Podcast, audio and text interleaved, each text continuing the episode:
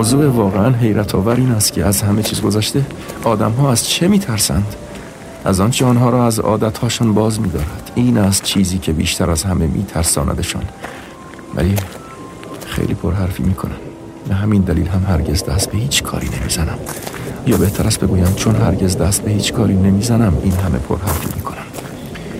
طی این ماه عادت کردم سر تا سر روز را در اتاقکم روی تخت دراز بکشم با خودم حرف بزنم و فکر کنم.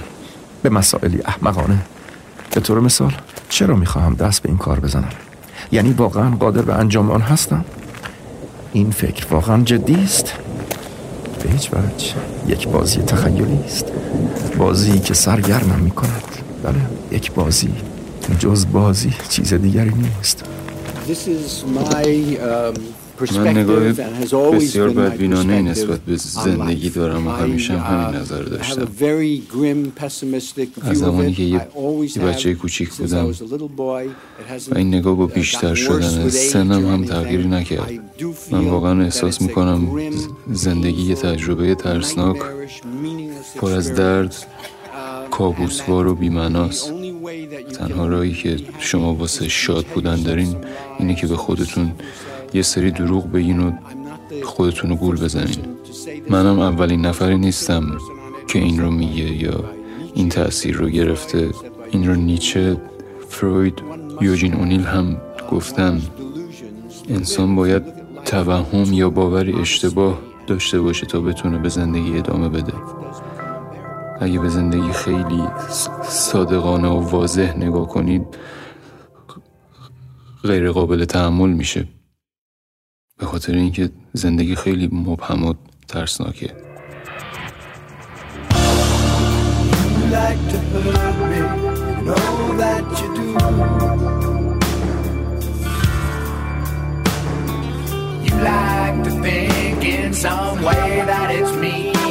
I.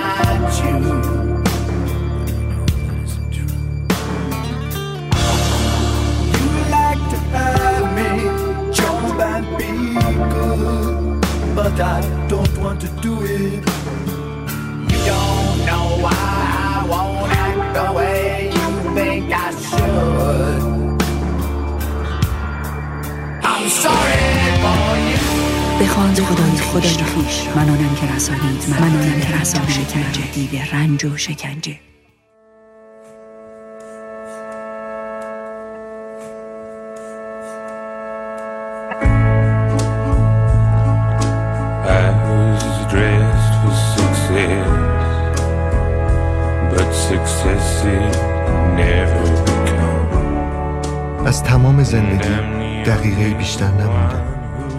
گروه اول درست جلوی چشمش تیربارون شدن و خودش منتظره تا توی گروه دوم نوبتش برسه.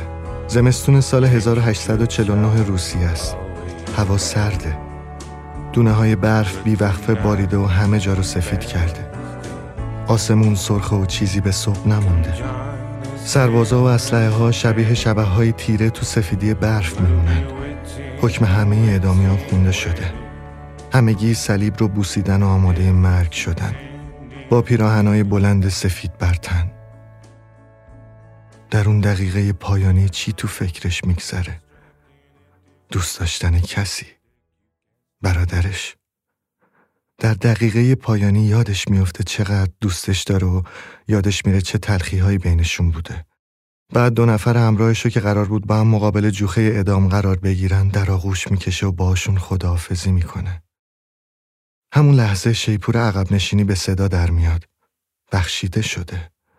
عفو از تیر بارون. مجازات ادام به بخشش تبدیل میشه. اما مجازات واقعی تازه شروع میشه. زندگی برامون چه خواهد گذشت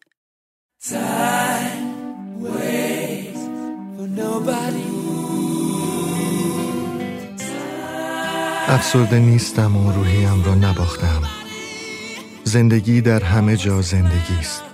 زندگی درون ماست نه در بیرون. آدمهایی نزدیک من خواهند بود و انسانی در میان انسانها بودن. صرف نظر از هر مصیبتی که به سر آدم بیاید افسرده نشدن و وا ندادن. زندگی یعنی همین. من این را فهمیدم. این اندیشه با گوشت و خونم سرشته است. اما آن سری که می آفریند و با هنر زنده بود و با والاترین خواهش های روح آشنا بود و آنها را شناخته بود آن سر از تن من جدا شده. حافظه بر جا مانده است و تصویرهایی که آفریدم و هنوز جان نگرفته است. اینها داغ خشن خود را بر من جا خواهند گذاشت. اما دیگر دلی در سینه ندارم. و نه گوشت و خونی که همچون دل بتواند دوست بدارد و رنج بکشد و آرزو کند و به یاد بیاورد. به هر حال این زندگی است. هرگز تا کنون چنین ذخیره سرشار و سالم زندگی معنوی در من به تپش در نیامده بود.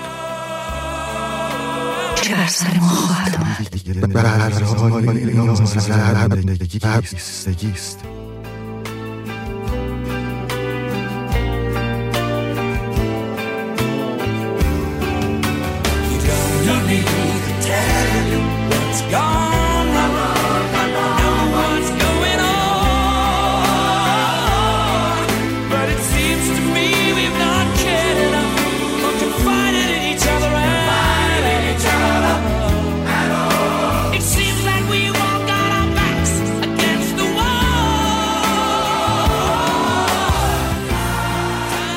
1881 در گورستان تیخبین سن پترزبورگ دانه برف روی سیاهی لباس ها و چترهای جمعیت زیادی میشینه. از بالا که نگاه می‌کنی جز تیرگی چیزی نیست و تلاش آهسته و رقصان دونه های سفید برای شکافتن این تیرگی. توی این قبرستان آهنگسازهای معروف روسیه دفن شدن. شاید توی این سکوت ابتدایی که جمعیت تا بالای سر تل خاک می‌رسه میشه نواهایی شنید. این بزرگترین خداحافظی برای یک نویسنده در روسیه است. چند روز بوده که فودور داستایفسکی خونریزی های شدید معده و روده داشته و در تب بسیار شدید آنا همسر جوانش کنارش بوده. ساعتهای پایانی رو خودش فهمیده بوده. این دیگه حملات گهگداری سر و تشنج ها و بیقراری های همیشگی زندگی آدم رنجور نیست. این نبودن کامله. اما به نظر خودش همه اینا خندهدار میاد. به نظرش زندگی از درون ممکنه کمی جدی یا با ابهت بیاد اما پر از چیزهای خنده داره. حتی همین درد که تا چند قدمی مرگ نگهش داشته. نهم فوریه زیر سایه اون جمعیت بزرگ که برای مراسم تدفینش اومدن در خاک میره. و این پایان یک انسان به درون خود خزیده است. بعد از های طولانی و ناله های همواره درون. بخوان خدای خودش را. من آنم که رسانست مرا دیو رنج و شکنجه.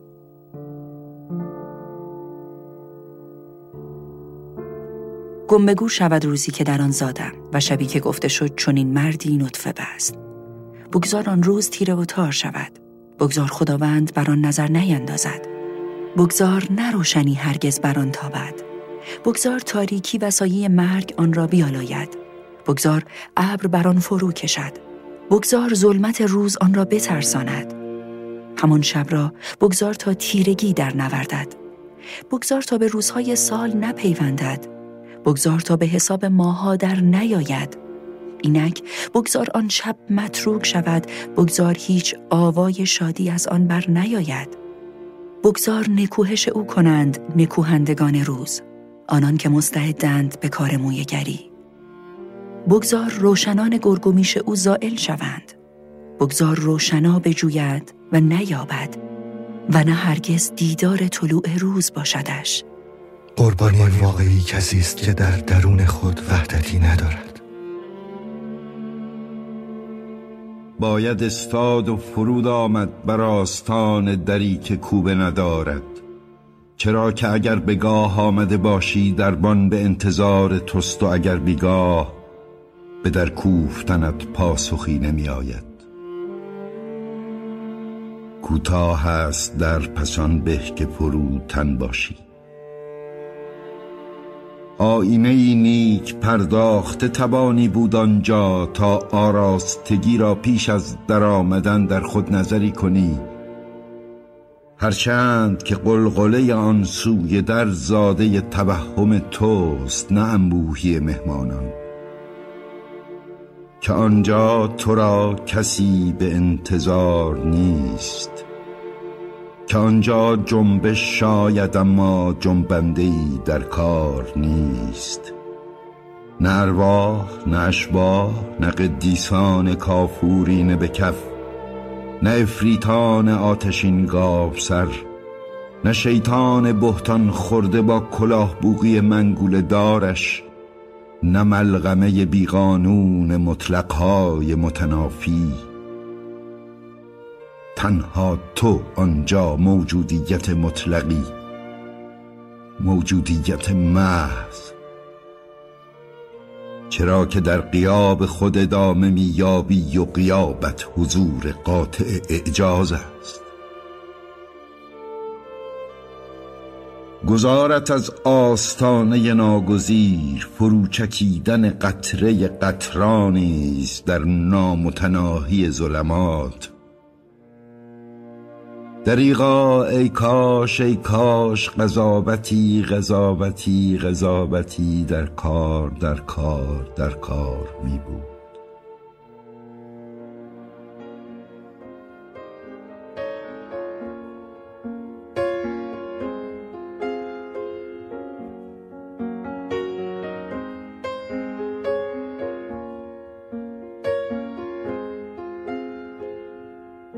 این شماره هفدهم کتاب شنبه است. ما درباره داستایفسکی زندگی و رماناش حرف می‌زنیم و نگاهی می‌کنیم به مسئله رنج و تسلیم در کارها و زندگیش. ابتدای این شماره بخش از صدای وودی آلن رو شنیدین و ترجمه حرفاشو با صدای مهراد معتمدی. من در شروع بخشی از نامه داستایفسکی به برادرش رو خوندم با ترجمه احد علی قلیان و نامه هایی که در بین روایت ها می‌خونم بخش های کوتاهی از نامه های داستایفسکی به آناست با ترجمه یلدا بیدختی نژاد. من هم در شروع و بین روایت ها بخش های کوتاهی از آلام ایوب رو براتون می‌خونم با تصیح قاسم هاشمی نژاد. قسمت های کوتاهی از رمان برادران کارامازوف رو هم بین روایت ها با ترجمه احد علی قلیان و با صدای ساغر نظری منش میشنوید.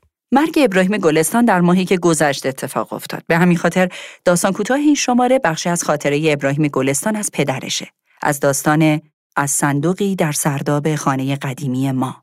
با صدای رضا عمرانی بخش کوتاهی هم از رمان اوسیان نوشته یوز فروت رو با صدای مجید آقا کریمی در این شماره میشنویم.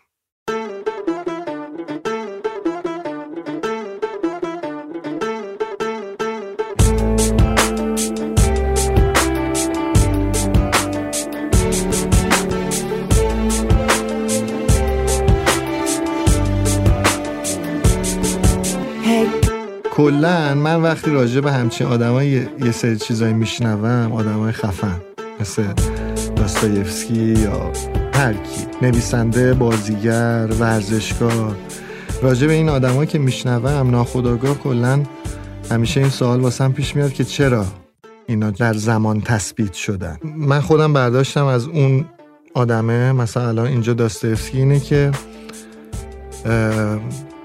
یا داشته می نوشته یا جاهای دیگه هم که بوده داشته توی ذهنش می نوشته مثلا مثلا اعتیاد به قمار داشته یا اعتیاد به هرچی. یعنی انگار مثلا می‌رفته پشت میز پوکر هم می نشسته انگار فقط داشته می نوشته من شماره که می‌خواستم شروع کنم مثلا به داستایوفسکی فکر نکرده بودم. داستایوفسکی. و می‌خواستم یه کاری راجع به رنج انجام بدم.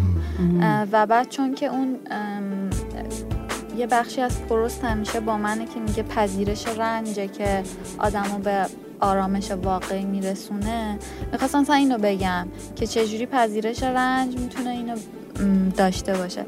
ولی بعد دیدم که بعضی وقتا مثلا الان تو جهان امروز و با این همه تغییرات عجیب غریب انقدر رنج بعضی آدم ها زیاده که اگر من بیام اینو بگم چقدر بیهوده است شاید بر زمان اکنون ما. شاید اون مثلا مخصوص زندگی و مدل پروست بوده که توی اتاق تنها نشسته و نوشته.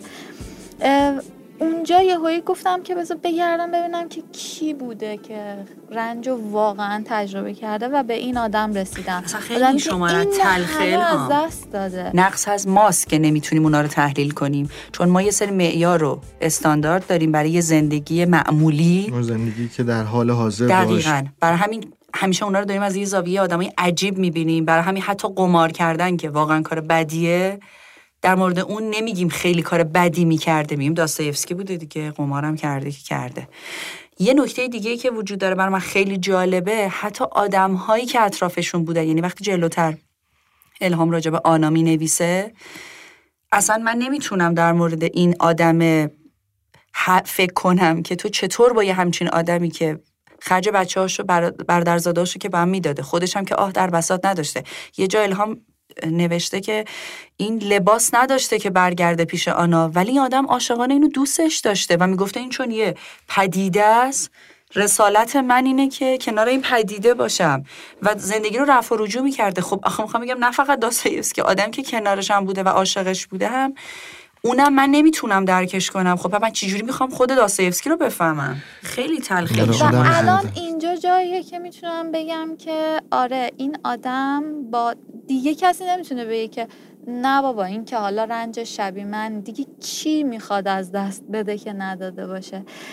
ولی چیزی که به نظرم این آدم ها رو نگه میداره یک خواست بسیار عمیقه که هر کسی نمی‌تونه در زندگیش اون خواست رو تجربه کنه.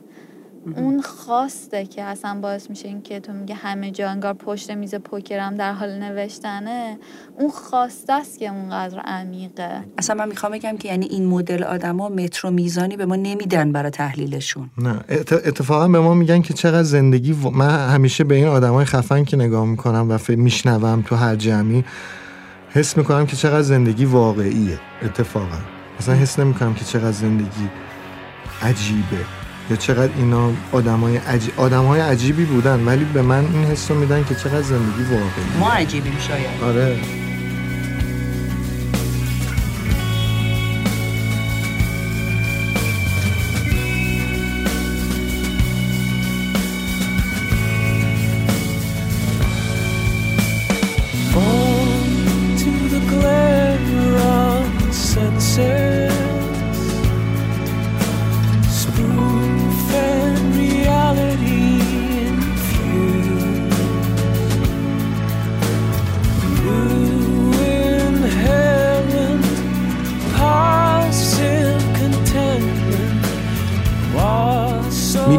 نفر چون مرا پوچ و به عبس آفریده. آنها مؤمن و مطیع بزرگ می شوند به نام تو رنج می کشند با نام تو به قیصرها پادشاهان و حکومتها درود می فرستند زخم چرکین گلوله ها بر تنشان تاب می آورند و قلبشان را آماج سرنیزه های سگوش می کنند یا که به زیر یوغ روزهای طاقت فرسایت کمر خم می کنند یک شنبه دلگیر همچون تاجی با شکوهی بیرمق بر سر هفته های دهشتناک نشسته است. آنها گرسنگی می‌کشند و دم بر نمیآورند. کودکانشان پژمرده می‌شوند. زنانشان از ریخت میافتند و به بیراهه می‌روند. قوانین از هر سو همچون پیچک های موزی بر سر راهشان میرویند پاهایشان در بیشه انبوه فرمانهایت گیر می آنها بر زمین میافتند و از تو دست یاری میطلبند ولی تو بلندشان نمی کنی. دستان سپیدت میبایست سرخ باشند. چهره سنگیت از ریخت افتاده قامت راستت خمیده شده. همچون قامت همرزمان من با گلوله هایی در نخواهشان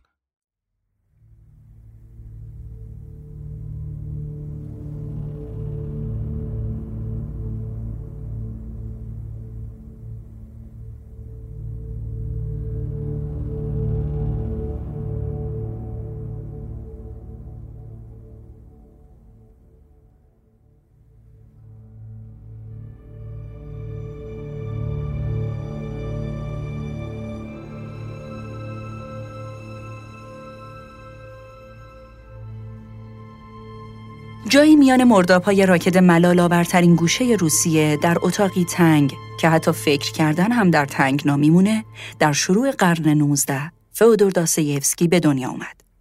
فضای خونه‌ای که کودکیش رو توش گذروند باعث شد بعدها هیچ وقت نگاهش به سمت طبیعت و فضاهای وسیع و بزرگ نباشه. همیشه فضاهاش نفسگیر بود و درگیر پیچیدگی های مکانی. فشار و خفقانی که توی خونه کودکی داشت در رمانهاش اثر گذاشت. جدا از فضاهای معماری ها، اون فشار و خفقان در شخصیتهاش هم ظهور کرد. داستایفسکی کودکی نامتعارفی داشت. اونم به خاطر داشتن یه پدر عجیب و مادری که خیلی زود از دست داد. پدرش به خشم و خصاصت معروف بود و با همین دو خصلت زندگی بچه هاش رو تحت تاثیر غمها و رنجای زیادی قرار داد. اصلا باعث شد داستایفسکی توانایی برقراری ارتباط درست رو از دست بده و انزوا و تنهاییش که تا سالهای بزرگسالی هم باش موند از همین جا اومد. روابطش عمق پیدا نمی کرد و همیشه بی دوست بود. نوع ارتباط با پدرش از اون پسری حسود و سختگیر نسبت به خودش و دیگران ساخت.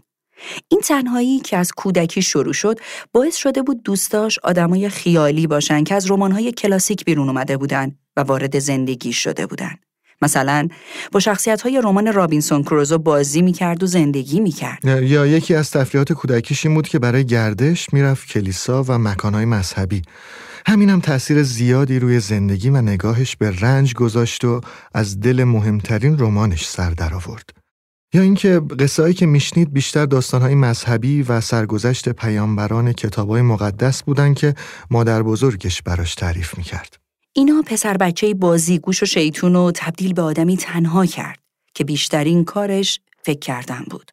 فکر کردن و بازی خیال تبدیل شد به جریان اصلی زندگیش و اونچه که توی زندگی واقعی نتونست تجربه کنه یعنی داشتن ارتباط عمیق با آدما از شخصیتاش سر در آورد و آدمایی عمیق در رماناش ساخت که پر از خصوصیت‌های واقعی انسانی هن. خودش میگه من برای خودم گوشه ای ساخته بودم و فقط در اون گوشه زندگی می کردم. این گوشه نشینی ترسی بود که در کودکی از پدرش رسیده بود. بهشون می‌گفت اگه من نباشم شماها اونقدر فقیر و بیچیز میشین که تن به گدایی میدین. این بزرگترین ترس داستایفسکی بود و روزی که تصمیم گرفت بنویسه ادبیات رو تبدیل کرد به جایی برای پر کردن همه خلاها. به یه نوعی این اتفاقم توی زندگیش افتاد. یعنی همون ترسی که از پدرش منتقل شده بود. نداشتن عقل معاش و گیر افتادن توی بحرانهای شدید مالی و بدهکاری روی بدهکاری. اختلالای اخلاقی و روحیش هم کم کم از نوجوانی بروز کرد و رفتارهای بیمارگونه توی همه ارتباطاتش پیدا شد. پدرش سالهای پایانی عمر با دو تا دخترش میره توی یه روستای دورافتاده توی روسیه زندگی می‌کنه و همونقدر که با فرزندانش سختگیری های شدید داشت با رعیت ها و کشاورزایی که براش کار می‌کردن هم همونطور بود. این خشونت آخر کار دستش داد و یه روز توی روستا بدنش رو در حالی که جای زخمای ناشی از کشته شدن بود پیدا کردن. پدر داستایفسکی به قتل رسید. داستایفسکی و خانوادش هیچ وقت به این اتفاق نه در خاطرات و روزنوشتهاشون نه هیچ جای دیگه اشاره نکردن. به خاطر همین اینکه چطور اتفاق افتاد یا بعدش قاتل پیدا شد یا نه اطلاعاتی نیست. حتی توی مطبوعات اون زمانم خبری از این قتل نبود و مدارک این اتفاق همه ناپدید شد. این حادثه روی کار و زندگی و ذهن داستایفسکی تأثیرات زیادی داشت. ارث زیادی از پدرش بهش رسید و تونست چند سالی بدون دغدغه های مالی کار کنه. این شیوه زندگی تبدیل به عادت شد براش. عادت خرج کردن بدون کار کردن که زندگیشو تا پایان ادامه داد. تنها چیزی که در مورد این اتفاق گفت این بود که اونقدر تجربه دشوار بود که فهمید هیچ وقت دلش نمی‌خواد خودش رو در انزوا حبس کنه و باید همیشه به چیزای بیرونی و ارتباطاتی بیرون از فضای بسته زندگی روستایی مشغول باشه.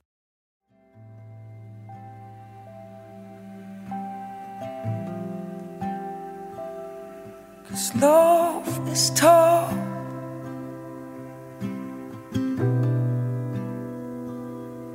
When you know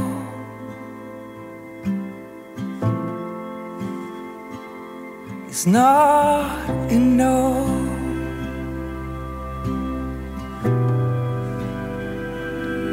Not enough.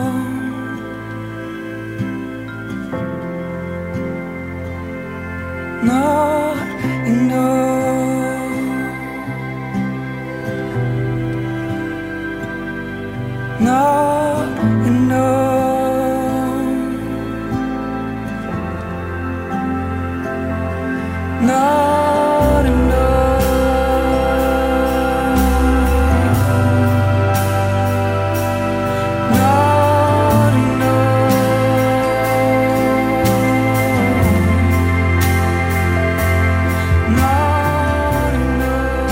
راسکولنیکوف قهرمان اولین رمانش از درون همه بیماری های جسمی و ذهنی، وسواس های فکری، اختلال افسردگی، کجروی های رومانتیک و هرج و مرج های درونی خودش شکل گرفت. داستایفسکی بعد از قتل پدرش دچار حمله های سر و سردردهای شدید عصبی شد که تا آخر عمر باهاش بود و گاهی اونو به مرز جنون میرسوند. رگه های الهام از همه این حقایق در تمام آثارش هست. انسان به درون خود خزیده. بارآور هرج و مرج که حتی تاب و تحمل خوشبختی رو هم نداره. این وضعیت تمام سالهای زندگی داستایفسکیه. جنایت و مکافات اولین رمان داستایفسکی بود که یه بار کامل رمانو نوشت دور ریخت و دوباره از اول نوشت. و برای پیدا کردن راوی رمان زمان خیلی زیادی گذاشت. درسته که اون موقع وسواسای فکری راسکولنیکوف دقیقا از وسواسای فکری و مکافاتی که خود داستایفسکی از بیماری های جسمی و روحیش داشت می‌کشید نشأت گرفت. اما هنوز بیشترین تاثیر از تمام سالهای زندگی و کارش توی این رمان نیومده. زندگی داستایفسکی اطفای زیادی داره. همونقدر که کشته شدن پدرش در زندگی و کارش تاثیر گذاشت یه اتفاق مهم دیگه هم مسیر جدیدی براش باز کرد. سال 1848 تزار روسیه برای جلوگیری از وقوع انقلاب در روسیه تمام گرد همایی ها و محفل های روشنفکری را ممنوع کرده بود. پتراشفسکی یکی از طرفداران سوسیالیسم بود که یه حلقه ادبی و روشنفکری توی روسیه داشت. داستایفسکی در اون حلقه و بین اون روشنفکرا رفت آمد می‌کرد تا اینکه دستگیر میشه و حکم اعدام می‌گیره. یه دستگاه چاپ ازش گرفته بودن و بهش گفتن که تو با این دستگاه اعلامیه چاپ می‌کردی و قصد اقدام سیاسی برای انقلاب داشتی. هشت ماه توی یه قلعه متروک که وضعش بیشباهت به زندان انفرادی نداشت زندانی بود. موقعی که در زمستان سال 1849 پای چوبه اعدام میره مشمول بخشش میشه و همراه دو نفر دیگه که تیرباران یه گروه دیده بودن و انتظار کشیدن تا زمان مرگ خودشون برسه بخشیده میشه. میگه درسته که این تجربه خورد کننده برای من بود اما میلی وحشیانه به عبرت هم توش داشت و همه این رنج ها و تسلیم در برابرش در من توی رمان ها راه پیدا کرد. دو روز بعد از این اعدام نمایشی توی شب کریسمس برادرش رو به زندان آوردن تا ازش خداحافظی کنه. زنجیر به پاهاش بستن و سوار بر سورتمه به سیبری تبعید شد و چهار سال بعد رو در سیبری سپری کرد. یادداشت‌های روزانه یک نویسنده و برادران کارامازوف فرایندیه که مسیرش را از دستگیری و اعدام و تبعید سپری کرد. این تجربه ها اگه فقط به زندگی نام تبدیل می شد این تأثیر رو نداشت و رنجش هم معنای پذیرش در خودش نداشت.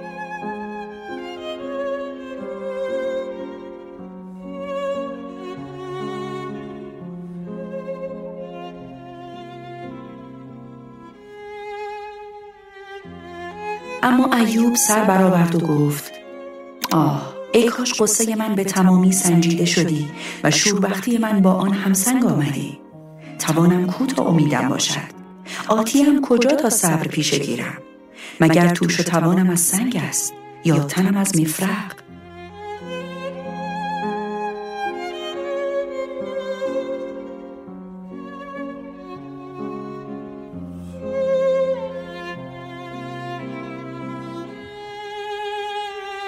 نوشتن رمان برای داستایفسکی یه شیوه پذیرش رنجه.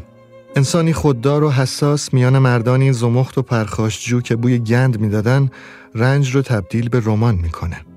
بعدها به برادرش می نویسه که باور می‌کنه که حتی توی زندان بین دوست ها و یه پوسته زمخت چطور برای کشف انسان ها تلاش کردم و چهار سال با این کشف به پایان بردم. شبیه پیدا کردن طلای ناب بود براش. خودش میگه پذیرش رنج خیلی قضا و قدریه و در واقع پذیرش نقص بشره. تعملیه برای پیدا کردن یه حقیقت سخت و دور ما برای مرزهای خیر و شر. داستایفسکی معتقد بود که سالهای تب و تاب و هیجان بالاخره فرو میشینه و طی میشه تا بالاخره نبوغ از بین لایه های تاریکی پیدا شه. آن کس که با هیولا می جنگد باید به هوش باشد که خود تبدیل به هیولا نشود.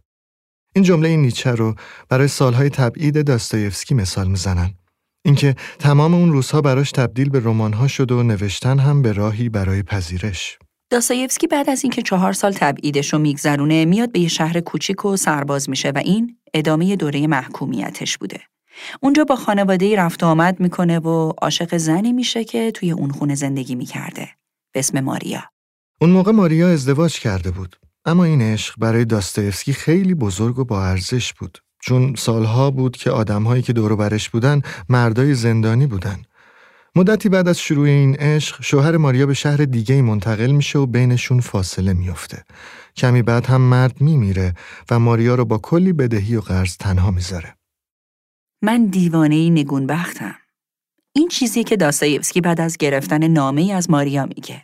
ماریا بهش پیشنهاد ازدواج میده اما اوضاع زندگیش با زنی که شوهرش به تازگی مرده و بدهی های زیادی داره دچار آشفتگی ها و پریشونی های زیادیه.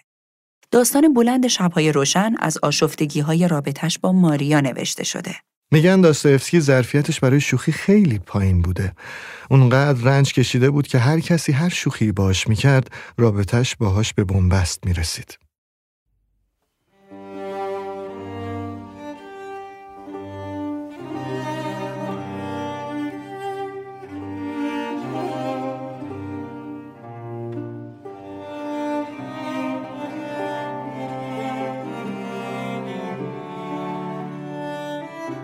از چه پس بیرونم آوردی از زهدان؟ اکاش جان داده بودم و هیچ چشمی مرا ندیده بود. آنگاه چنان بودم که گویی نبودم. از زهدان به گور برده می شدم. روزهای من آیا کوتاه نیست؟ تنهایم گذار تا مگر لختی بیاسایم.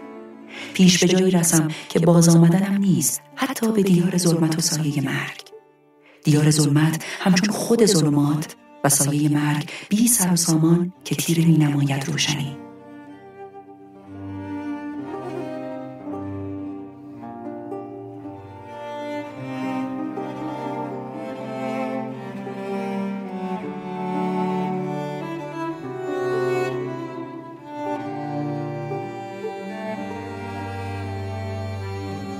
منتقدای ادبی زمینه خیلی از رنجهای عشق در رمان‌های داستایفسکی رو در رابطش با ماریا می‌دونن.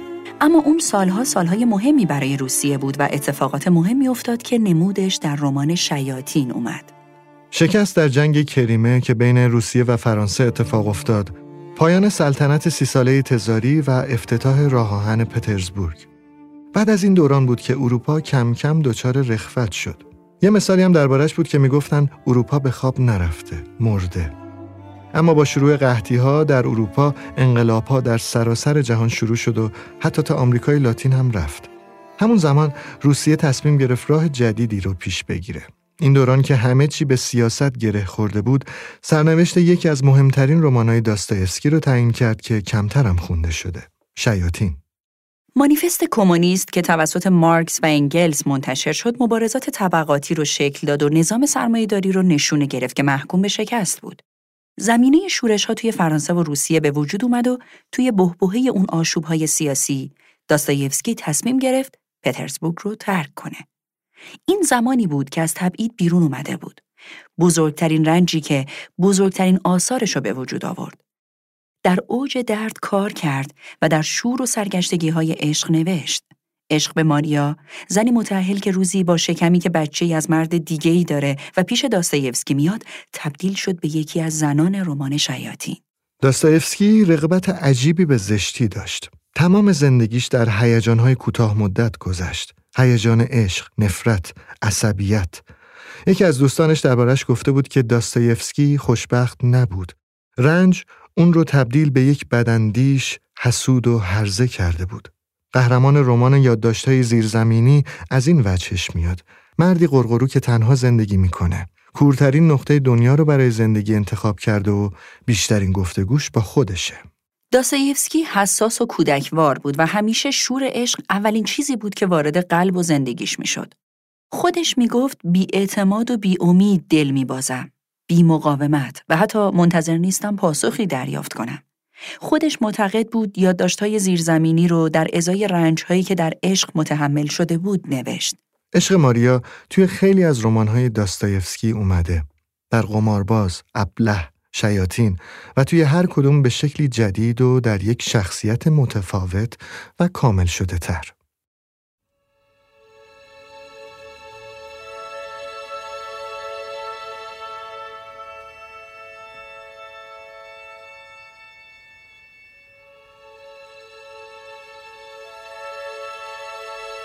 روزهای من سپری گشته.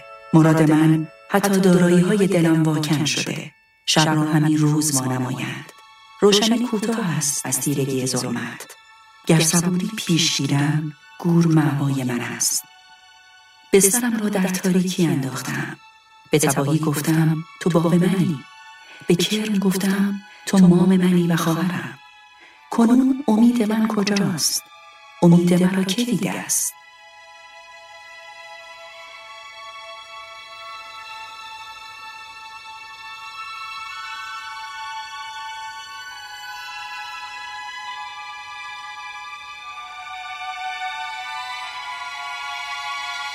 داستایفسکی خیلی خوب در شخصیتهاش نشون داد که چطور عشق و نفرت در یک انسان می‌تونه در هم تنیده باشه و قابل تفکیک نیست. درسته که همیشه از رنج در آثارش گفته و شخصیت ها شبیه به زندگی خودش رنجوران همیشگی هستن ولی میل به شقاوت و میل به رنج بردن هم داشت. اوریانی رنج این چیزیه که میشه به نوع زندگی و آثارش گفت. شاید خیلی کم باشن نویسنده هایی که گوشه های پنهان قلب رو انقدر عمیق جستجو می‌کنن. یه جمله از خودش هست که میگه من همیشه درد دارم اما نمی‌دونم کجام درد می‌کنه. طبیعت بشری ذاتا خوب نیست و انسان مطابق با این مسئله شر رو میپذیره. ما همونقدر علاقه به ساختن داریم که علاقه به تخریب و روبرو شدن صادقانه و اوریان با این واقعیت چیزیه که داستایفسکی می‌خواد باهاش روبرو شه. میگه کل تاریخ از سفر نوح تا به امروز همینه. بشر غیر منطقی و رنج رو میپذیره. میگه من مردی هستم با انواع مشکلات و عصبیت های مادی و عاطفی که مداوما زیر فشارها و پریشانی های جسمی و ذهنی قرار داره اما کلماتم کلمات کسیه که پذیرفته. اون روزا یه اتفاق دیگه هم برای داستایفسکی میفته که تا پایان عمر درگیرش می‌کنه. برادرش میمیره با زنها و فرزندان قانونی و غیرقانونی و داستایفسکی تصمیم می‌گیره خرج اونا رو تا آخر عمر بده. یکی از مشکلاتش تا پایان عمرم همین میشه. اما ناکامی های بی پایان توی 15 سال پایانی زندگی اتفاق میفته که بهترین آثارش رو هم خلق می‌کنه.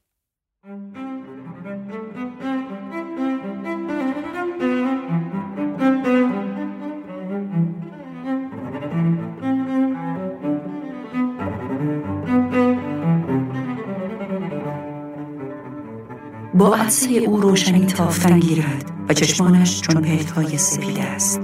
بر گردهش نیرولانه دارد و غم به سرور بدل گردد در حضورش. گره بر گره گوشت او به هم در پیچیده. چنان استوار که از جای نمی گردد. دلش محکم است مثل سنگ. آری سخت چون پاره ای از آسیا سنگ زیرین. بر خاک اوجوبه همانند او نیست که زاده باشد بی ترس.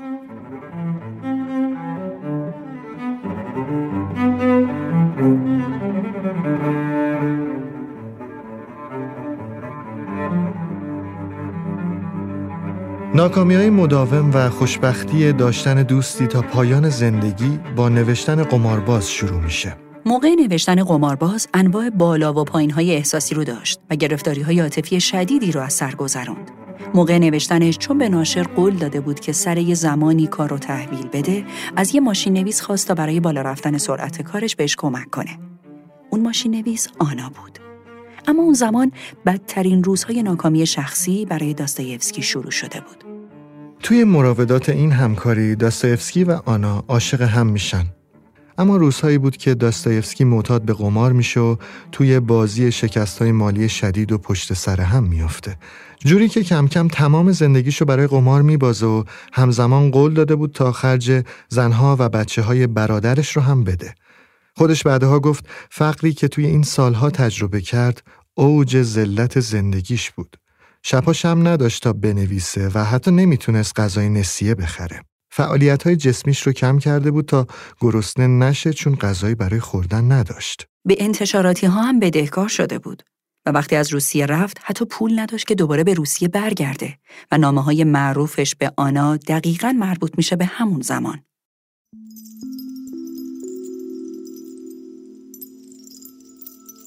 رابطه من و دیگری نقش بیبدیل در هستی و آگاهی انسان دارد. این رابطه به شناخت گوهر وجودی اجتماعی ما منجر می شود. سرمایه داری ما را به سمت تنهایی سوق می دهد و یکی از راه های گریز از تفکر سرمایه داری که اصل آزادی اندیشه و فردی انسان را مورد حمله قرار می دهد عشق به دیگری است. هر پولی رو که قرض می کرده تو قمار می باخته و نمی‌تونسته برش گردونه. حتی تا پایان عمرش هم دیگه نتونست قرضاشو بده و بسیاری از اونا بعد از مرگ برای آنا موند. آنا و داستایفسکی فاصله سنی زیادی با هم داشتن. برای همین پدر آنا به شدت با رابطه و ازدواج اونا مخالف بود و بعد از ازدواجشون رابطه پدر و دختر و همینطور با خانوادش تیره میشه. بخشی از عشقش به آنا در رمان ابله اومده. رابطه ای که بیشترین تأثیر رو در زندگیش گذاشت پایدارترین رابطش بود و همینطور یک دوستی خوب. بهترین قهرمانهای زن کارهاش رو مدیون حضور آناست. توی بالا و پایین های شدید عاطفی و در روزهایی که مشکلات مالی و بدهکاری های داستایفسکی از اون یه فقیر مطلق ساخته بود، آنا کنارش بود. همینطور این سالها سالهایی بود که داستایفسکی بیشترین حملات سر رو داشت و بیماریش به اوج رسیده بود. اون موقع تمام دوستاش رو هم از دست داد چون ازشون پول قرض می‌گرفت و نمی‌تونست برگردونه. توی قمار تمام داراییاشو میباخت. ساعت، حلقه ازدواج و حتی لباسهای تنش رو گرو میذاشت تا بتونه پول کرایه هتل‌هایی رو که توی اروپا اقامت داشت پرداخت کنه و در عوض پولایی رو که آنا براش میفرستاد توی قمار میباخت. بارها از این کارش پشیمون شده بود اما اعتیادی بود که تمام سالهای پایانی زندگی نتونست کنارش بذاره.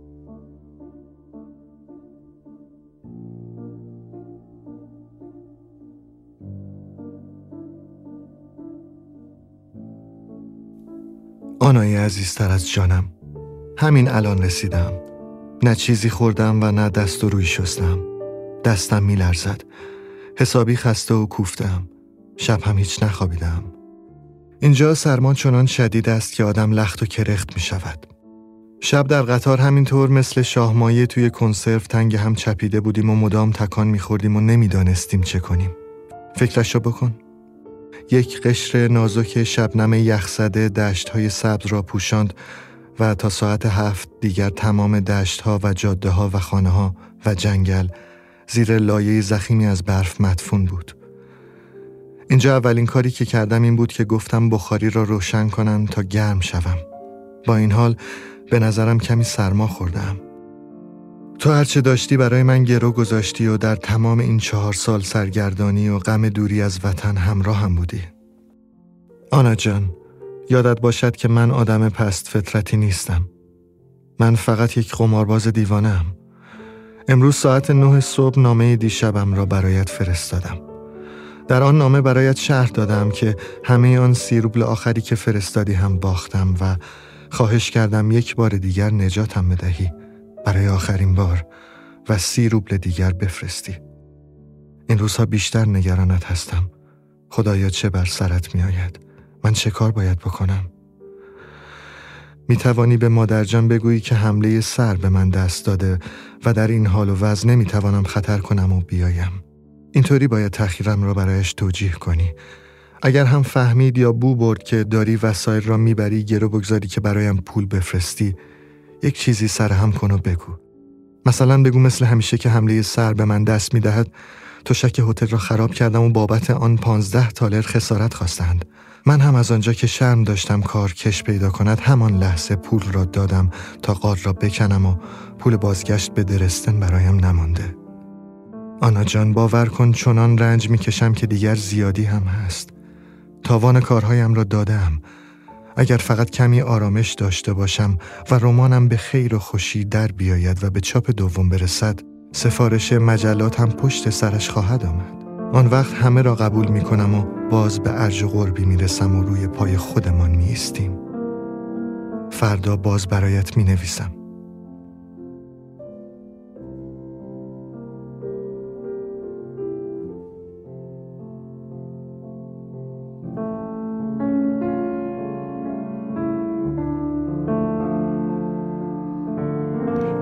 مغازه های رهنگیر و اشیا و لباساشو گرو میذاشت.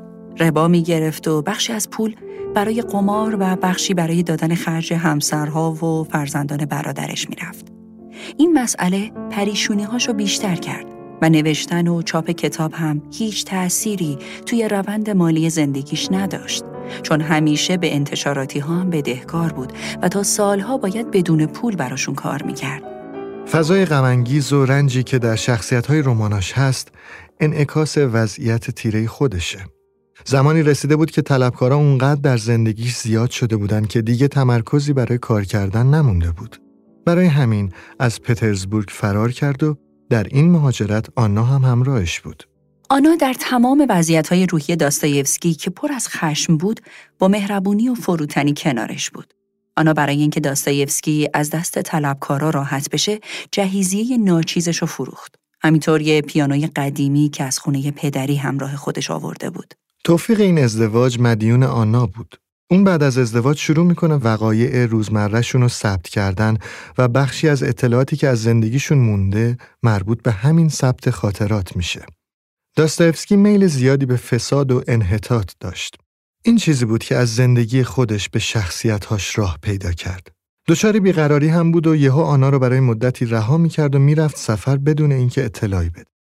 آنا توی همون یادداشت‌های روزانه نوشته که همیشه دار و ندارش رو میبازه و همیشه در حال التماسه تا پنج لویه دیگه بهش پول بدم.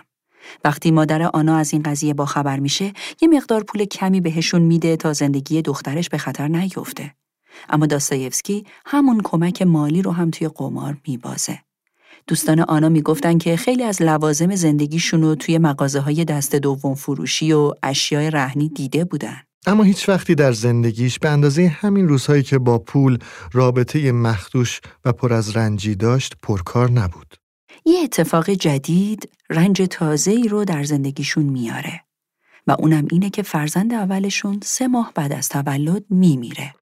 داستایفسکی مرگهای زیادی رو توی زندگیش دیده بود. ولی خودش میگه هیچ وقت در زندگیش به اندازه روزهای بعد از مرگ فرزندش که چند سال بعد دوباره تکرار میشه غمگین نبوده.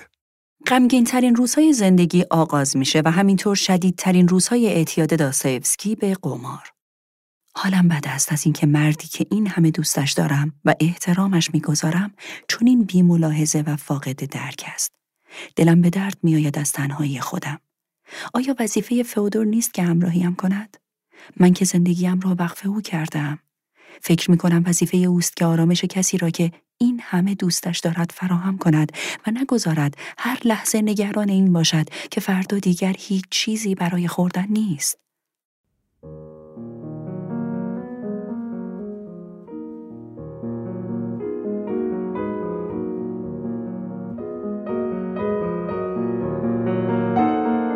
آنا جان یک هفته است که ندیدمت.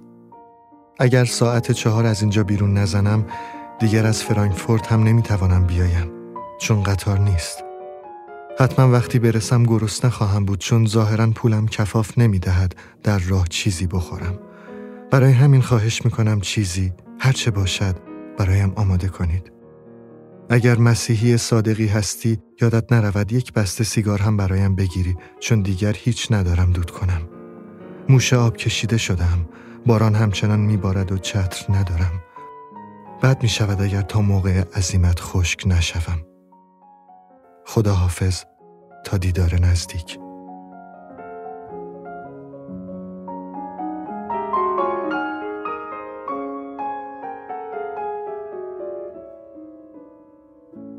داستایفسکی سعی می‌کنه توی کاراش پوچی تلاش در برابر سرنوشت رو نشون بده و میگه باید پذیرفت. رنج رو و درد رو و مکافاتی که باید در برابرش پرداخت کرد و این چیزی کاملا مسیحیه. پسری که با داستانهای کتاب مقدس بزرگ شد و تمام روزهای زندان و تبعید فقط یک انجیل همراهش بود تأثیرش رو از داستانهای مذهبی گرفت و این تأثیر خودش رو در پذیرش و تسلیم درد و رنج نشون داد. تنها اوست که زندگی و آزادی را به دست می آورد. آنکه هر روز آن را از نو تسخیر می کند. رستگاری از نظر داستایفسکی از طریق رنج به دست میاد و رنجی که داوطلبانه پذیرفته میشه و این یه اندیشه مسیحیه. اون داره از رنج یه جهان تازه خلق می‌کنه. حتی گاهی به سمت کاریکاتور میره مثل شکلی که از شخصیت ها توی شیاطین ارائه میده. اون داره تلاش قدرتمند انسان رو در برابر بدبختی های عظیم به ما نشون میده. تراژدی عذاب های شخصیت هایی که درگیر رنج های فراوونن. قتلای خاموش سیاسی، عشقهای دردناک و پر از حسرت، تغییر و تحولای اجتماعی اینا همه در رمان شیاطین هست ولی اون همه رو به مسخره گرفته. همین شیوه این نگاهه که تراژدی رو در آثارش تازه و متفاوت می‌کنه. ما باید زندگی را دوست بداریم. زیرا فقط با دوست داشتن زندگی است که می‌توانیم از معنای آن چیزی درک کنیم. غروب آرام تابستانی را به یاد می آورد. پنجره گشوده، پرتوهای اوری به آفتاب غروب، شمایلی در کنج اتاق، چراغ نفتی روشنی در برابر آن. و در برابر شمایل مادرش زانو زده چنان زار می گرید که گفتی در حال جنون شیون و زاری کنان او را به خود چسبانده است و چنان تنگ در آغوشش گرفته است که دردش می آید. و به درگاه مادر خدا برای او دعا می کند و با هر دو دست او را از آغوشش به طرف شمایل پیش می آورد. و ناگهان پرستاری شتابان وارد می شود و او را حراسان از مادرش می گیرد. چه تصویری! آلیوشا چهره مادرش در آن لحظه را نیز به یاد می آورد. می گفت تا آنجا که به یاد دارم چهره شوریده اما زیبا بود. اما به ندرت به صرافت می افتد که این خاطره را برای کسی بازگو کند.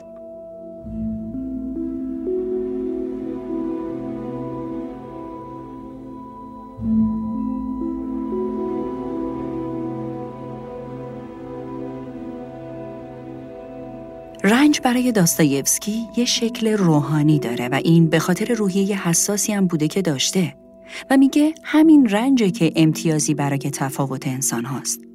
رمان برادران کارامازوف تحلیل نگرش داستایفسکی به رنجه. داستان سه برادر که یکیشون بر سر عشق یک روسپی با پدر رقابت داره و بعد از کشته شدن پدر یکی از پسرها متهم میشه. داستان رنج های این سه برادر رو نشون میده و همینطور تأثیر پالاینده رنج. میگن شاعرترین قهرمان تراژیک در کنار اوتلو دیمیتری کارامازوفه. من در سالهای انزوای زندان و تبعید شبیه علف خشکیدهی تشنه ایمان بودم.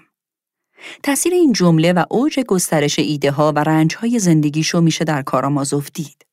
کتاب حاصل تمام سالهای تعاملات درونیشه. تمام آشفتگیهاش در شخصیت ها هست. تمام عشقهایی که تجربه کرد رو میشه در رمان پیدا کرد. داستایفسکی سه ماه بعد از نوشتن برادران کارامازوف میمیره. این آخرین رمان و بهترین و سختترین کار داستایفسکیه. دوستان داستایفسکی می‌گفتن اون شبیه ابری تیره و سیاهه. همیشه پر از خشم بود که نتیجه رنجهای زیادیه که داشته. حتی مرگ خیلی سختش هم یه پایان رنجاور براش بود. زندگی داستایفسکی شبیه کسیه که بر لبه پرتگاهی ایستاده و تنها حفاظش برای اینکه سقوط نکنه پرچین سستی از چوبهای نیمه پوسیده است. سومین فرزندشونم موقع نوشتن برادران کارامازوف در سه سالگی میمیره. تأثیر اندوه این مرگ در رمان کاملا قابل فهمه. شکل کاریکاتوری شخصیت ها در رمان های قبلی در برادران کارامازوف از بین میره و همه چیز واقعی تر میشه. خودش میگه با وجود همه رنج ها انسانی در میان انسان ها بودن و برای همیشه انسان ماندن علا رقم همه بدبیاری ها تزلزل نشان ندادن. این است زندگی.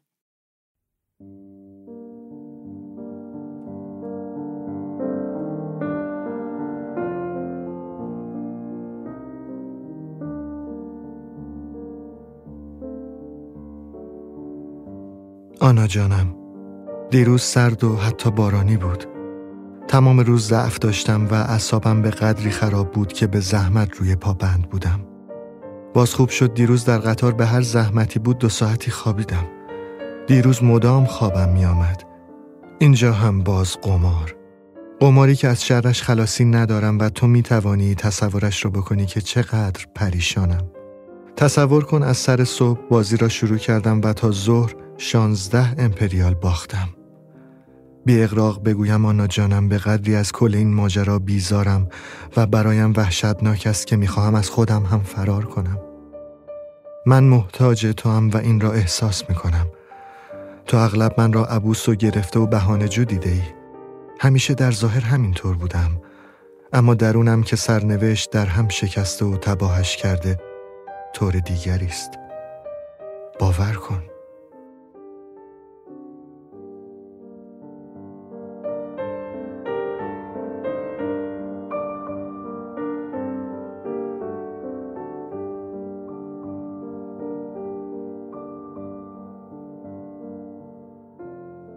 وقتی تنها میشم و کسی کنارم نیست ناگهان احساس وحشت می‌کنم. همه حیاتم در هم میشکنه و اطرافم جز خلج چیزی نیست. درسته که این عقیده رو داشت اما بسیار تنها بود تا وقتی که آنا وارد زندگی شد که بهترین دوستش هم بود. درون مرا سرنوشت شکست و نابود کرده. موقعی وارد زندگی داستایفسکی شد که همه چیز در بحرانی ترین حالتش بود. روسیه هم در اوج تحولات سیاسی و اجتماعی بود و جهان داشت وارد قرن بیستم می‌شد. سر جای اولم هستم. فقیرتر از چیزی که بتوان تصور کرد. مثل اصابم وحشتناک خستم. بارها توی نامه هاش اونو دوست بسیار عزیزم خطاب کرده و نامه ها پر از گزارش های باختهاش در قماره. جزئیات باختم را نمی نویسم. فقط همینقدر بدان که اوضاع اصلا خوب نیست آنا. اصلا. و یه سوال هست که مدام در نامه ها از آنا می‌پرسه اما شبیه به یه جور پرسش از خود یا واکاوی خودشه. چه بر ما خواهد گذشت؟ من نمی‌دانستم قرار است این همه رنج بکشم. من را به خاطر آن رنج ها و نگرانی هایی که به تو دادم میبخشی. خودش معتقد بود بیشترین آسیب رو در زندگیش فقدان محبت زده بود. چه بر سر هر دوی ما خواهد آمد؟ موقع پیشنهاد ازدواج به آنا داستان مردی رو تعریف کرده بود که شرایط خودشو داشت تا از این طریق به آنا بگه که دوستش داره. آنا جان هرچه فرستاده بودی باختم همه را تا سکه آخر داستایفسکی 25 سال از آنا بزرگتر بود و فهمیده بود که این آخرین فرصتش برای دوست داشتنه. آدمی ترد شده با بیماری های فراوان جسمی و روحی که پر از زخم های التیام نیافته است. درباره آنا گفته بود که اون دلی داره سرشار از حس دوست داشتن. اولش کمی باختم اما باخت ادامه پیدا کرد. می‌خواستم باخته هایم را ببرم اما بیشتر میباختم. دیشب 1300 فرانک بردم و امروز یک سکه هم ندارم. انسانی در وجود داستایفسکی بود که سخت و دیر فهمیده می‌شد. اون تمام روزها و لحظه هاشو در ادبیات زندگی می کرد و اولین بار بود که کنار زنی احساس می کرد که زنده است. داستایفسکی حتی از تورگنیف هم پول قرض کرده بود و نتونسته بود پولو بهش برگردونه. بعد رفته بود قمار کنه تا بتونه اون پولو برگردونه و بازم باخته بود. همه را باختم. همه را. همش برای اینکه خدمتکار هتل بیدارم نکرد و به قطار ساعت یازده نرسیدم و تا زمانی که با قطار ساعت پنج برگردم به سر میز قمار برگشتم. آنا یک فکر مدام در سرم تکرار می شود. بر ما چه خواهد گذشت؟ و آنا در تمام این سختی ها معتقد بود اینا بهای نبوغ یک آدم و بهای عشق منه و من به نبوغ اون آدم ایمان دارم. و می‌دانم وجودی هست که مرا برای همه زندگی دوست دارد.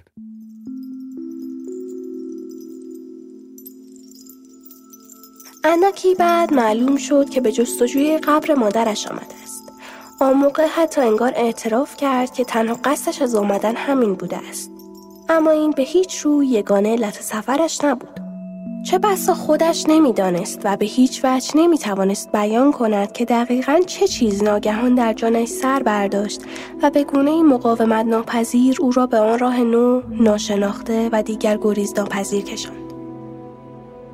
فیودور پاولیچ نتوانست جایی را که زن دومش به خاک سپرده شده بود نشان او دهد چون پس از آنکه خاک روی تابوتش ریختن هرگز سر قبر او نرفته بود و مدتی چنان طولانی از آن گذشته بود که اصلا یادش نمیومد کجا خاکش کردند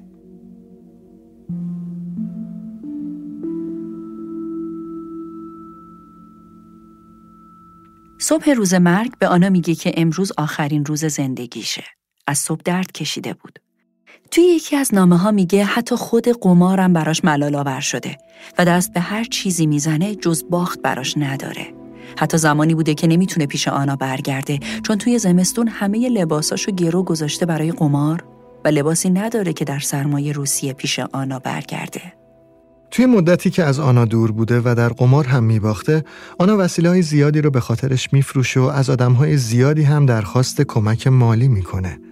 بیخوابیهاش شدید میشه و در این سالها حملات سر هم زیادتر میشه. گزارش نوشتن رمان ها رو به آنا میده. اینکه در طول روز چقدر نوشته، چقدر خوب یا بد کار کرده. آنا تنها کسی بوده که داستایفسکی ترس ها و ضعف هاشو ازش پنهون نمی کرده. توی همین نامه ها هم میگه بیشترین چیزی که روحش و ذهنش رو برای کار کردن تیره و تار می‌کنه همین حملات سره. داروها و این حملات در سالهای پایانی خیلی شکاکش می‌کنه نسبت به همه چیز و حتی به آنا، به مرگ و به از دست دادن اطرافیان. جوری که براش تبدیل به بیماری غیرقابل تحمل میشه. برادران کارامازوف تجلی همه این به هم ریختگی ها و فلسفه تمام و کمال داستایفسکیه. می‌خواست با رمانهاش بگه باید نسبت به رنجها بیدار بود. باید با تمام وجود خود و دیگری رو پذیرفت. اگر دانه گندم بر زمین افتد و نمیرد تنها ماند. اما اگر بمیرد سمر بسیار آورد. تقدیم به آنا گریگوریونا داستایفسکی این جمله از یوحنای قدیس و بعد تقدیمش به آنا در ابتدای رمان برادران کارامازوف اومده.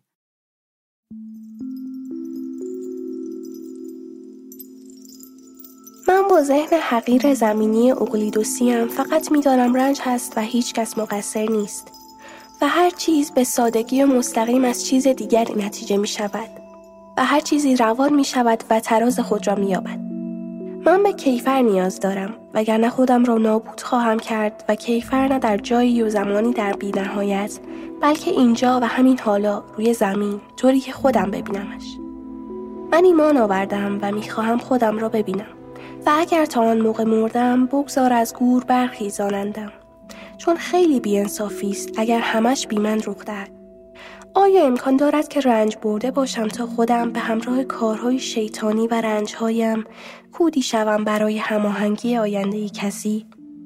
می‌خواهم با چشمان خودم ببینم که ماده گوزن در کنار شیر می آرامد و مقتول بر می خیزد و قاتل خیش را در آغوش می گیرد. وقتی هر کسی ناگهان در میابد این همه برای چه بوده می‌خواهم آنجا باشم.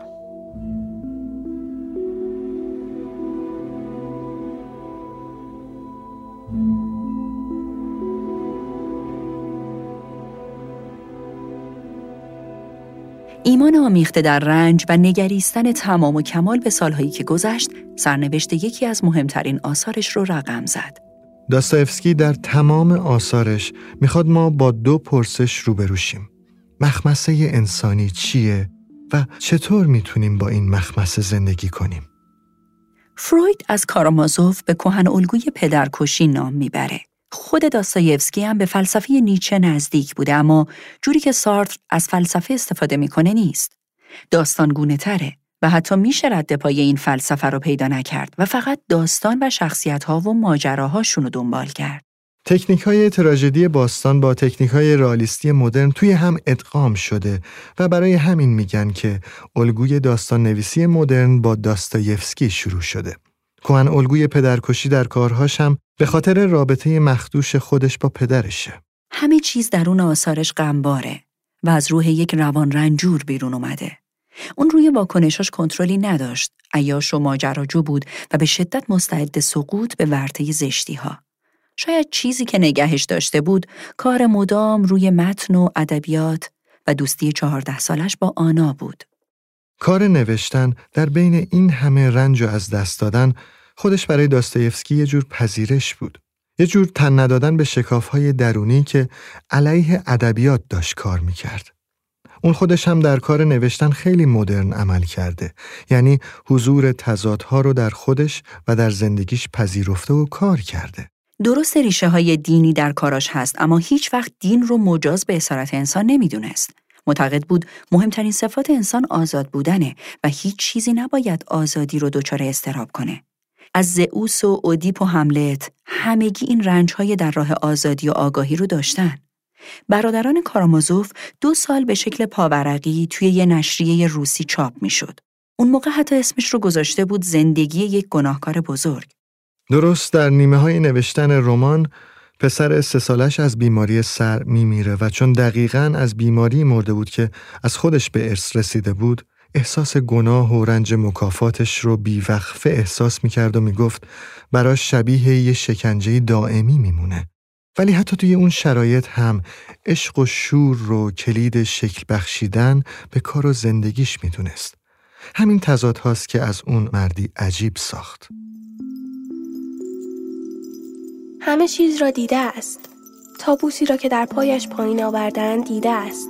برخواستن دوشیزه را دیده است و چهرش در هم می رود. ابروان پرپشت خاکستریش را در هم می کشد و چشمانش از آتشی بچگون می درخشد.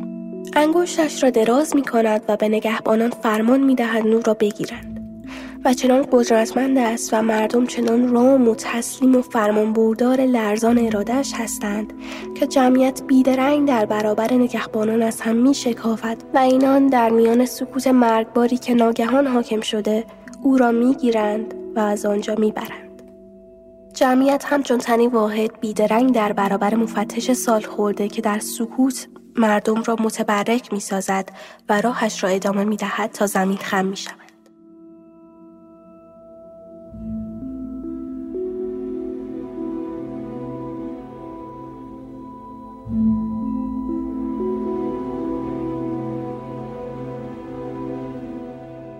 تاثیر داستایوسکی روی همینگوی، جویس و ولف زیاده و کافکا هم نزدیکی زیادی به خاطر پدر ستیزی آثارش باهاش داشت.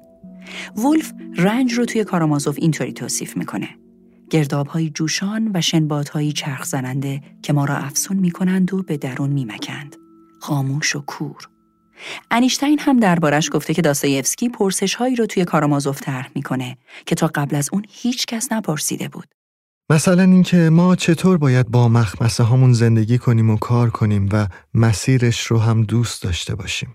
از نظر اون رنج گرانبهاست که خب یه اندیشه مسیحیه اما معتقد اصلا بد نیست که راسکولنیکوف رنج می‌بره یا دیمیتری کارامازوف رنج می‌بره.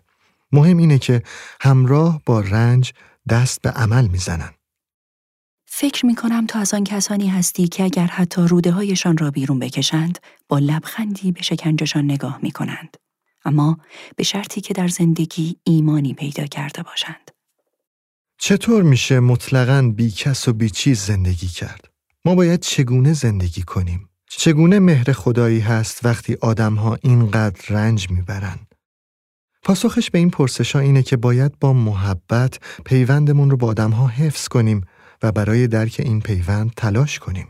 میگه من در ابله می‌خواستم انسانی آرمانی خلق کنم اما تبدیل به کسی شد که فقط رنج و آزار به بار میاره و فهمیدم شخصیت های من راه خودشونو به سمت رنج میرن چون جهان واقعی همینه اون میگه راهی که باید برای پیوندمون با آدم ها داشته باشیم عشق ورزیه و چیزی مثل عشق ورزیدن در جهان نیست که این همه نیازمند به سماجت و ایستادگی باشه.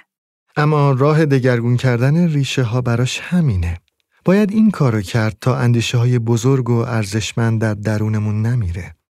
درسته که داستایفسکی مدام داره از رنج میگه و بزرگترین رمانش هم سرگذشت رنج انسان هاست. اما کلیدی ترین چیزی که در شکل دادن به کار و زندگیش مهمه عشق و شوره. برای همینی که معتقد میشه بر هر چیزی غلبه کرد و بر هر رنجی فائق شد.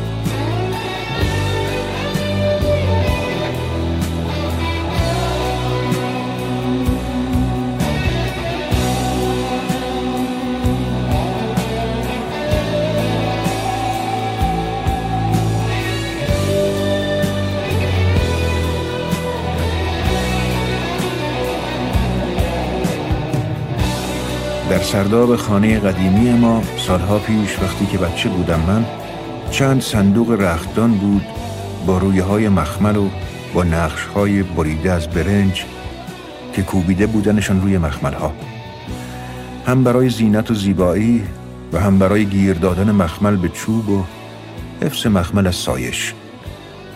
مخمل های هر صندوق رنگ دیگر داشت. گلی و سبز و آبی و عنابی اندازه های رختان ها یک متر خورده در درازا بود و یک کمی کمتر از یک متر در پهنا و در همین حدود هم بلندیشان. در هر چهار گوشه زیرشان یک پایه بود از چوب کوتاه گرد خراتی. درهاشان از رویشان باز می‌شد و وقتی که باز می شدند از سمت پشت که لولا داشت می‌شد تکیهشان داد به دیوار که باز بمانند. در صندوقها رختها را تا کرده روی رخت میچیدند که تابستان لباسهای زمستان بود زمستانها لباسهای تابستان و لابلای رختها گلهای یخ یا یاس یا بیتمشک میریختند تا هم رخت بوی خوش بگیرد و هم بوی خوش نگذارد که بید بیاید از بوی نفتالین کسی خوشش نمی آمد. رختانها برای اینکه رویشان بنشینی هم به درد می خوردند. یا بهشان تکیه دهی در بعد از ظهرهای تابستان که ول راحت. روی گلیم کف سردابه می نشستی و شربت را که توی کاسه بزرگ یواشکی ساخته بودی سر می کشیدی و از لای برف توی کاسه می مکیدی و با برف می خوردی یا بعد که فهمیده بودی در یکی از رختانها فقط عکس است می‌رفتی گاهی سراغ عکس ها به عکس ها نگاه می کردی عکس ها دیدنی بودند. وقتی به عکس ها یکی بعد از دیگری نگاه می کردی وقت پس و پیش می‌رفت و فاصله های گذشته از میان می‌رفت. در عکس ها زمان بر می‌خورد.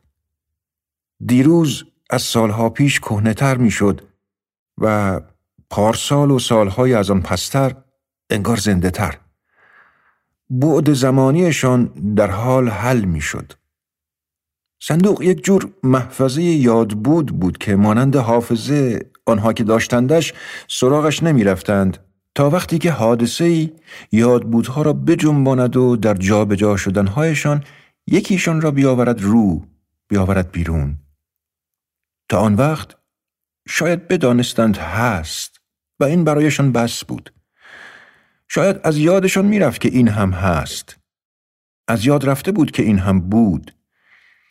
مانند عکسی که از یاد صاحبش پدرم رفته بود. انقدر که وقتی پس از بارها دیدن و پرسیدن از خودم که این دیگر کیست آن را بردم بهش نشان بدهم بپرسم کیست. تا دید چنان زیاد براشفته شد که هیچ باور نمی کردم. آن را گرفت و پاره کرد و تکه تکه کرد و به من داد زد غلط کردی که درش آوردی. و بیراه پراند به آسمان و زمین و خودش از غفلتی که کرده بود و فراموشش کرده بود آن را نگه ندارد و از هم بدراند بسوزاند. بعد از ظهر بود و پای منقل تریاک بود و تنها بود. ظهرها گاهی می‌رفت به مهمانی گاهی در خانه مهمان داشت. ولی آن روز در خانه بود و تنها بود و شاید همین هم بود که فرصت بود و دیدم وقت مناسبی است برای پرسیدن. عکس را که دید زیاد براشفته شد. هرگز بعد از ظهرها پای منقل وافورش ندیده بودم که خشمگین شود اصلا.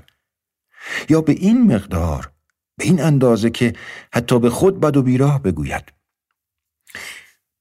من از خود کشیدن تریاکش خوشم نمی آمد اما از دیدن خودش که آسوده لم داده است و در سکوت راحت و وقار تنهاییش انگار با همیم از همیم خوشی به من می رسید بیان که این را از آن زمان ملتفت باشم.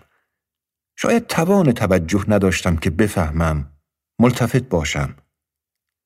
اما امروز از یاد بود می‌فهمم. پیشترها وقتی که بچه تر بودم بعد از ظهرهایی که پهلوش می‌رفتم تماشایش می‌کردم حرف می‌زدم براش و حرف می‌زد برایم و تعریف ها می‌کرد چای درنگ برایم درست می‌کرد به هم می‌داد اول چند قند در نصف استکان آب داغ حل می کرد بعد چای را آهسته قطره قطره روی آن می ریخت. قنداب غلیز که سنگین بود در زیر می ماند و چای در بالا و توی استکان درنگ می شد و درنگ هم می ماند تا وقتی به هم نمی زدیش و آهسته می خوردیش. بازی چه بود که شیرین و گرم می خوردیش. این پیشترها بود. اکنون آن روز وقتی که بحت ساکتم از خشم خود را دید و شرمساری خاموش و بیکلامم را که شرمساری بیجا و ناحق بود آرام شد کم کم و بعد از احتیاط و روزگار سخت و ترس و خطر حرف ها زد که من نمیفهمیدم آن حرف ها چه ربطی به ما دارد. خواستم بلند شوم بروم که گفت بیشین نرو بیشین. امر نبود که می‌داد. نه امر بود نه تلقین و نه تذکر تکلیف. فقط گفته بود انگار خواندن لغتهای از هم جدای به هم بی ربط روی ورقهای پراکنده از یک کتاب شیراز پاره بی عنوان. نشسته ماندم. تک پاره های عکس پیش رویم بود و تریاکش جز و جز می کرد. تریاک کشیدنش اگرچه گاهی که حق داغ می شد بوی ناخوشی می‌داد اما بیشتر دود با بوی نرمی بود. آهسته مک می‌زد و نگاه خیره بسته بود در امتداد وافورش به نوک انبر زغال که روی حقه در کنار حبه تریاک نگه داشته بود و از مکیدنهاش رنگ روشن آتش درخشنده تر می‌شد.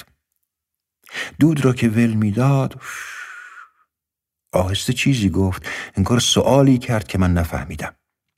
با لحن مثل دود نرم پرسیده بود. بغزم که گیر کرده بود در صبر بی صدایم نزدیک بود که بترکد. نگذاشتم. پرسید خودت جاسیش با تکان سر اشاره کرد به تک پاره های عکس پراکنده روی فرش بی نگاهشان کردن. گفتم تو رختون بود. پرسید خیلی بود؟ و داشت از قوری چای توی استکان می چکند. گفتم تو رختون تو زیر زمین. پرسید خیلی بود؟ چیزی نگفتم. نگاه می کردم به دستش. پرسید چند تو بودن؟ گفتم خیلی. و بعد گفتم ای همی همی یکی. گفت بخور. و سینی را که در آن چای بود سراند پیشم. چای دو رنگ بود. نگاهش کردم. شوق در من فواره زد انگار.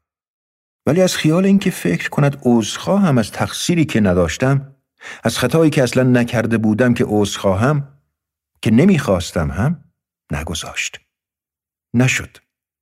نتوانستم که بپرم ببوسمش. عذری نداشتم که بخواهم. دیگر نشد که بغزم را نگه دارم. زدم زیر گریه. شوق شد گریه. گفت گریه نداره. کاری نکردی که. نشسته خم شد و دستم را گرفت کشاندم پیش و دست دیگرش را گذاشت روی موی سرم. می‌خواستم بگویم چیزهایی که گفتی تو ولی دوباره نتوانستم. نشد. شاید نتوانستنم از نخواستنم بود. یا نخواستنم از نتوانستن. تا اینکه گفت بخور. بخور بریم پایین یه نگاهی بکنیم به عکس بقیه. امروز که آن روز را به یاد می آورم فکر می کنم که فکر می کرده شاید گریم از حرفها و خشم او بوده است. اما نبود. چای درنگش بود. چای درنگش که حکایت از همان با همیم و از همیم ها می کرد و این را همان وقت بود که حس کردم.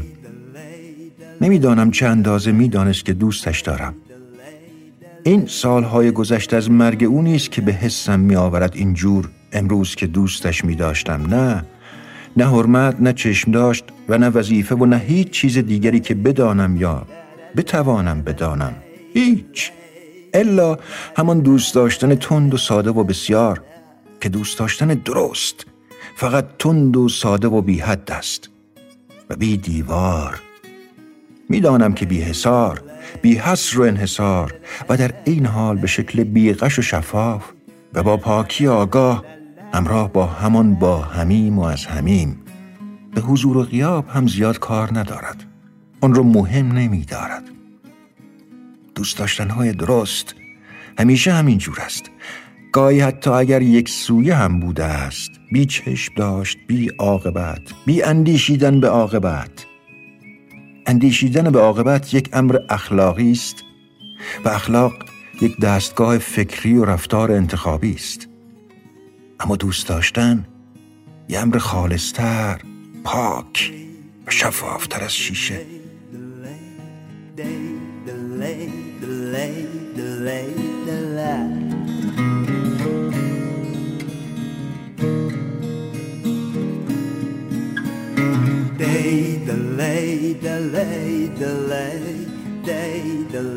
رنج یگانه علت آگاهی. است و میدان نبرد همیشه قلب انسان است.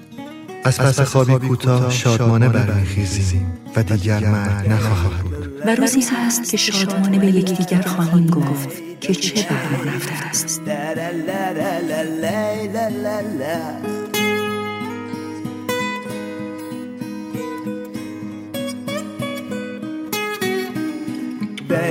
من آرش رستمی. همراه من رازی هاشمی. روایت هایی رو خوندیم نوشته الهام نظری. از سرگشتگی های یک رنجور.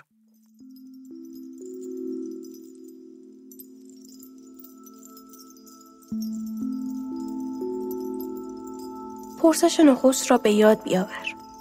معنایش هرچند نه این کلاماتش این بود. می‌خواهی به دنیا بروی و داری توهی دست می‌روی. با وعده آزادی که آنها به سبب سادگی و بیقانونی ذاتیشان نمی‌توانند حتی درکش کنند. از آن در حول و حراسند چون برای انسان و جامعه انسانی هرگز چیزی تحمل ناپذیرتر از آزادی نبوده است.